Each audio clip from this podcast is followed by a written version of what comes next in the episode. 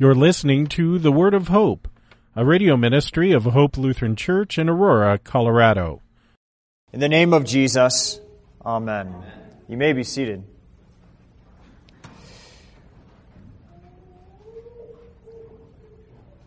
Sometime before St. John's exile to the island of Patmos under the Emperor Domitian, he, he was residing in Ephesus, one of the major uh, Roman ports in Asia Minor, or in the Roman province of Asia. He was doing the good work of, of preaching and teaching that which he had seen with his eyes, that which he had heard from his ears, and that which he had touched from his Lord Jesus. It turns out that one day he needed to have a bath. he started heading out to the public bathhouse, and, and St. Irenaeus tells us that as he arrived, he saw within a certain man named Cerinthus, who had gotten there before him. And St. John stopped in his tracks. Now, if you don't, if you've never heard of Cerinthus, I don't blame you. He wasn't all that popular of a figure, and probably for good reason. Uh, and he was also, in particular, St. John's thorn in the flesh. He had been attacking the saints at Ephesus with an eclectic barrage of Gnosticism, millennialism, and Ebionitism. He denied that Jesus is God. He claimed that God was so separate from the stuff of this world that he could not even engage in the act of creation. He gave that job of making the heaven and the earth to the angels, apparently. And he taught that salvation was only possible through strict obedience to the commands of the law. So St. John looked within the bathhouse, and he said to his companions, because apparently when you went to take a bath back then, you took your friends with you. he said, Let us fly, lest even the bathhouse fall down, because Cerinthus, the enemy of the truth, is within. St. John, the apostle, was so infuriated by this man's attack upon the gospel that he set about writing his own gospel to, to tear down all of Cerinthus's lies so that you would have no doubt that Jesus is the Christ, the Son of God, and that by believing in His name, you may have life. Today we give thanks for St. John's faithful preaching of Christ. We give thanks that, that he preached to us that the Word is not so separate from creation that he had to give the charge to the angels to make heaven and earth, but in fact, the Word was with God and they created all things. That the Word of God was pleased to become flesh and blood, just like you. And that is the wonder of Christmas.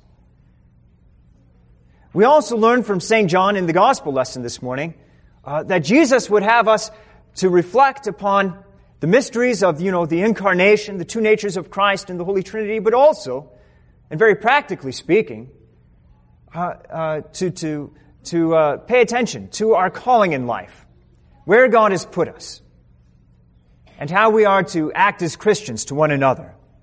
And so this morning we learned that Christians are one in Christ, but we are very distinct according to vocation. And so, yes, the first importance, of course, St. John gives you the gospel that your place in heaven is certain through the blood and merit of Jesus. But now listen to this little bit of instruction that he gives at the end of the gospel. Uh, mind you, he just told St. Peter how he was going to die. He told St. Peter that he was going to be martyred, just as, just as he was, himself was crucified. Now, the sinful flesh never likes the thought of dying, especially if that means dying in agony, as Christ himself died. So St. Peter catches a glimpse of John, who happened to hear this exchange between Jesus and Peter, and he says, Lord, what about this man? Does he have to go through the same sort of excruciating death that I must go through?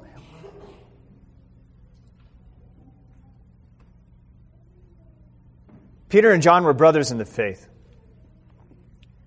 They were Christians who had been saved by their Lord Jesus.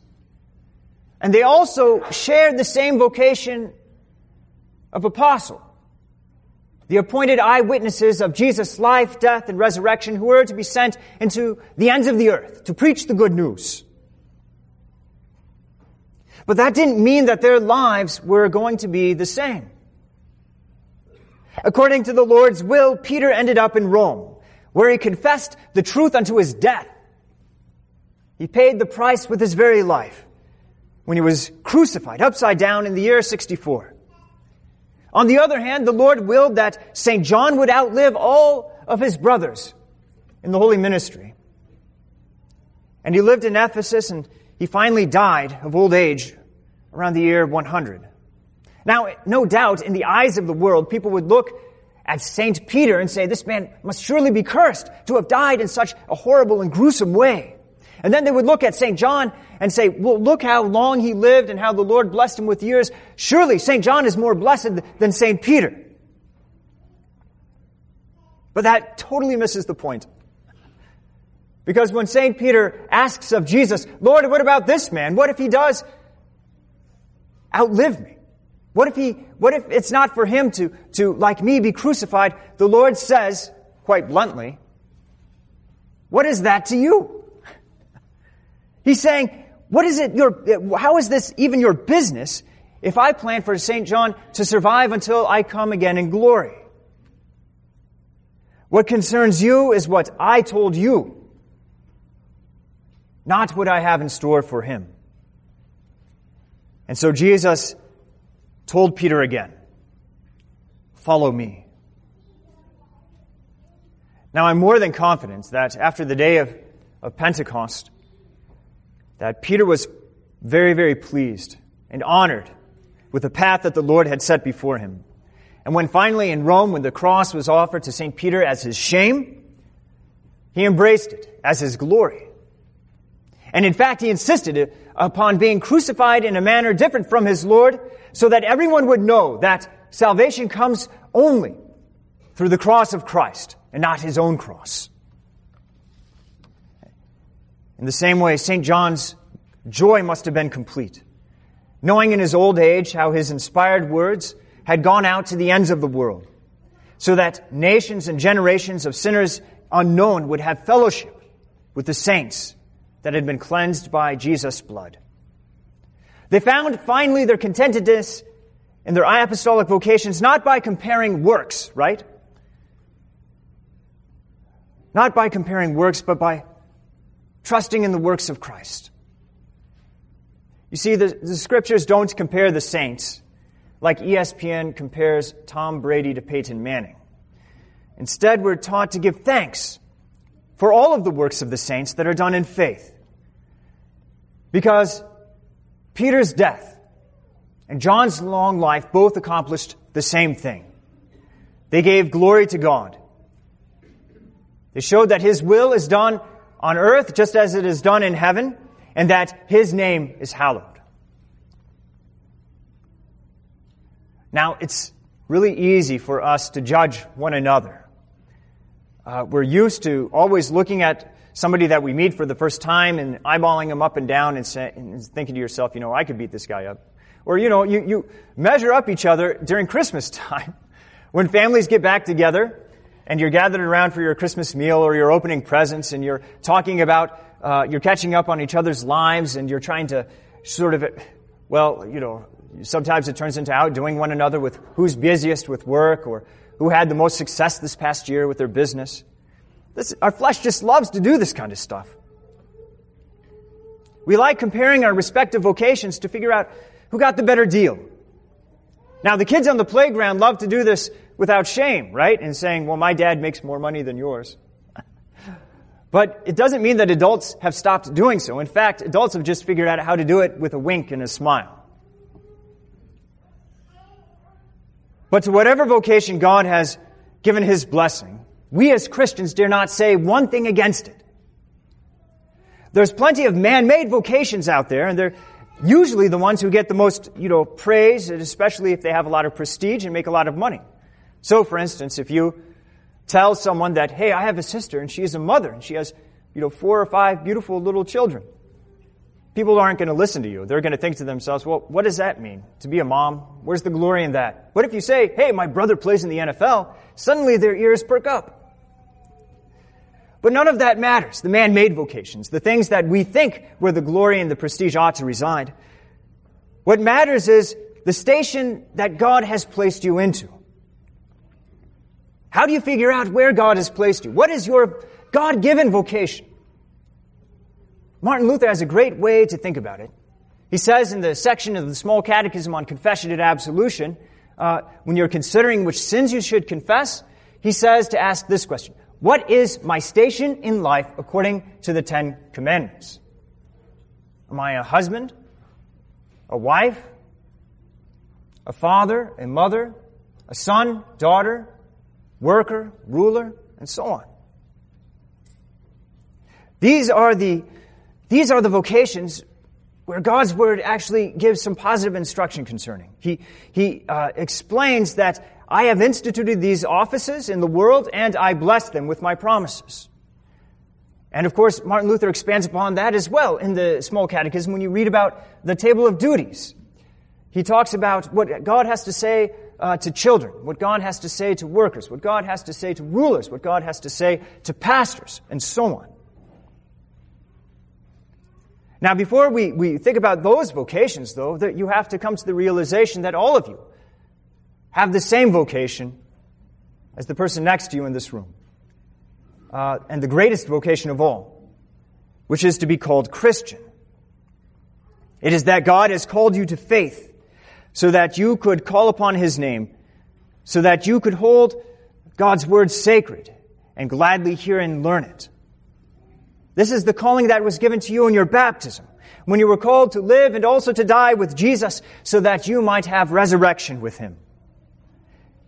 It is the calling that opens your ears to hear his voice and so that you would receive it with joy because he gives you righteousness and life. And in this vocation, we're all the same. And so St. Paul especially says in Romans chapter 10, for there is no distinction between Jew and Greek, for the same Lord is Lord of all, bestowing his riches on all who call on him. And again in Galatians chapter 3, there is neither Jew nor Greek, nor is there slave nor free. There is no male and female, for you are all one in Christ Jesus. It's easy for us to think, therefore, that if we're all the same with respect to the gospel, uh, then perhaps we're all same, we're all the same with respect to our other vocations in life. And perhaps even these vocations might be interchangeable because we all bear the one, uh, the one vocation of, of Christian. But then that's not what the scriptures teach. The scriptures teach that even though all of us are Christians, we, no one has received more forgiveness than the other person. No one has received more righteousness than the other person. Nevertheless, we do have different places in this life. So, for instance, uh, uh, thanks be to God, uh, uh, I fit the requirements that Jesus has laid out to being a uh, pastor in St. Paul's pastoral epistles, but that doesn't mean that I can go and chase after the vocation of mother. Biologically speaking, it's just not going to happen. God hasn't called me to that. Nor should you uh, think less of the God-given vocations in which you have found yourself. Or should you chase after the vocations that you think that would suit you better? So if you're a husband, uh, it's the temptation is always to despise your vocation of being a husband by thinking back probably to your time as being a bachelor and thinking to yourself, man, I used to have a lot more time back then to, you know, play games, hang out with friends, and so on and so forth. But then, you know, God has a way of waking you up out of that little bachelor dream. Like, for instance, my wife and kids are down in Colorado Springs right now. I had to sleep alone at home last night. And I thought to myself, oh, I have all this time, it'll be fun. But it was actually very, very sad. and in this way, God reminded me that my vocation as, as husband and father are actually more blessed than having a lot of free time. uh, so if you're a son or a daughter and, and you don't want to spend the time to speak to your mom or dad, especially if you're into those teenage years because you know way more than they know, uh, that doesn't mean that by ignoring them, that you can also ignore the fact that you uh, came into this world through them, that God used them, and that God also tells you to honor and to respect them as He does in the fourth commandment. Uh, take, for instance, also the recent gender confusion in this country, right? It's really chasing after vocations uh, and stations in life that have not been given to you. If God has made you a man, thanks be to God. If God has made you a woman, also, thanks be to God. It is not up to you to chase after something that's not yours. Now, even among persons who have the same vocation, uh, it's easy to compare our respective status as, let's say, mother, father, husband, and wife, uh, according to your works. Uh, to look at the wife and, and mother who has, I don't know, uh, who has more children, who's been blessed by the Lord by more children, and think to yourself, well, she must be obviously loved by God more than me because I have fewer children, or something like that. Uh, or if I am a, a, father and a provider for my family, that I think that God is somehow thinking less about my office and position as father than the guy down the street who has enough to, to afford all the Christmas presents for his kids this time of year. But remember now the example of, of, of Peter and John. When we're tempted to look at the other person to say, Lord, what about this guy? Why doesn't he go down the same road that I must go down? The Lord says, What is that to you? You follow me. It's good that he says that to us, that he says to, to follow him, because Jesus leads us not on the path to glory, any sort of glory that the world can look at and say, This is a good thing, but it is the glory of his cross that he tells us to follow him into. He tells us to bear our vocations and our callings and stations in this life with suffering. And so that if, if you're a mom and, and, and uh, you struggle with taking care of your kids at home, and you think to yourself, I should think of my children as a blessing as the scriptures teach me, why, why, are they, why are they so hard to take care of? The Lord says that it is still pleasing to Him that you are taking care of them. That He sees your works that are done in faith and He blesses them. When our works are done in faith. That is, when our works are done trusting not in the merit that our works generate in and of themselves, but also always, always in what Jesus has merited for us through his life and death. Then God truly gives us his blessing. He knows how much you hurt and, and you struggle in your vocations, but he's pleased that it's that way. Because he wants you to know that his power among his saints is made perfect in weakness. The reason why Peter and John found contentedness in their differences wasn't in the fact that they gloried in their works. It's because they gloried in what God is doing through them. It doesn't matter how the world looks at these works. What matters is what God says about your works. And so learn to see your life from the perspective of the Ten Commandments. See where God blesses the things of this life. Parents and children, workers and princes, uh, as Christians. Study the scriptures to see what they say about your station in life and then take comfort in these promises from God Himself. So that even if you are least in the eyes of the world, you know that you are great in God's eyes. When it's hard to be a parent, hear about the promises concerning parenthood and take comfort. When it's hard to be a kid, to hear your parents all the time, then take comfort in the fact that Jesus says that of these little ones, uh, they are the greatest in the kingdom of heaven. And finally, when you struggle to trust in God's promises concerning your vocation, remember your first vocation. God has called you to receive His mercy through His Son Jesus. He has baptized you into this mercy. And God never goes back on His word. Amen. May the peace of God, which surpasses all understanding, guard your hearts and your minds in Christ Jesus unto life everlasting. Amen.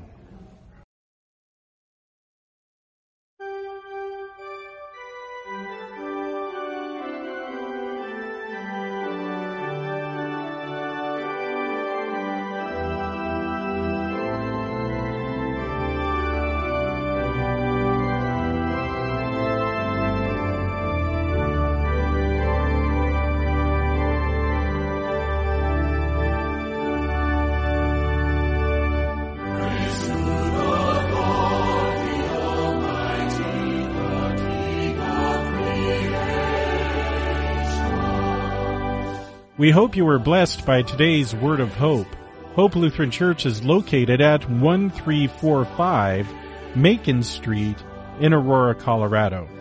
Their weekly schedule is as follows: Sunday morning worship at 9:15, adult Bible class and youth Sunday school at 10:45 a.m.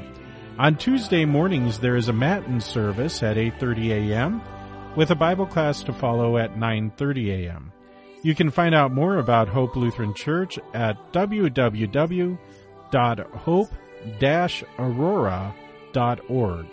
That's www.hope-aurora.org. Until next time, may the Lord bless you and keep you in His grace.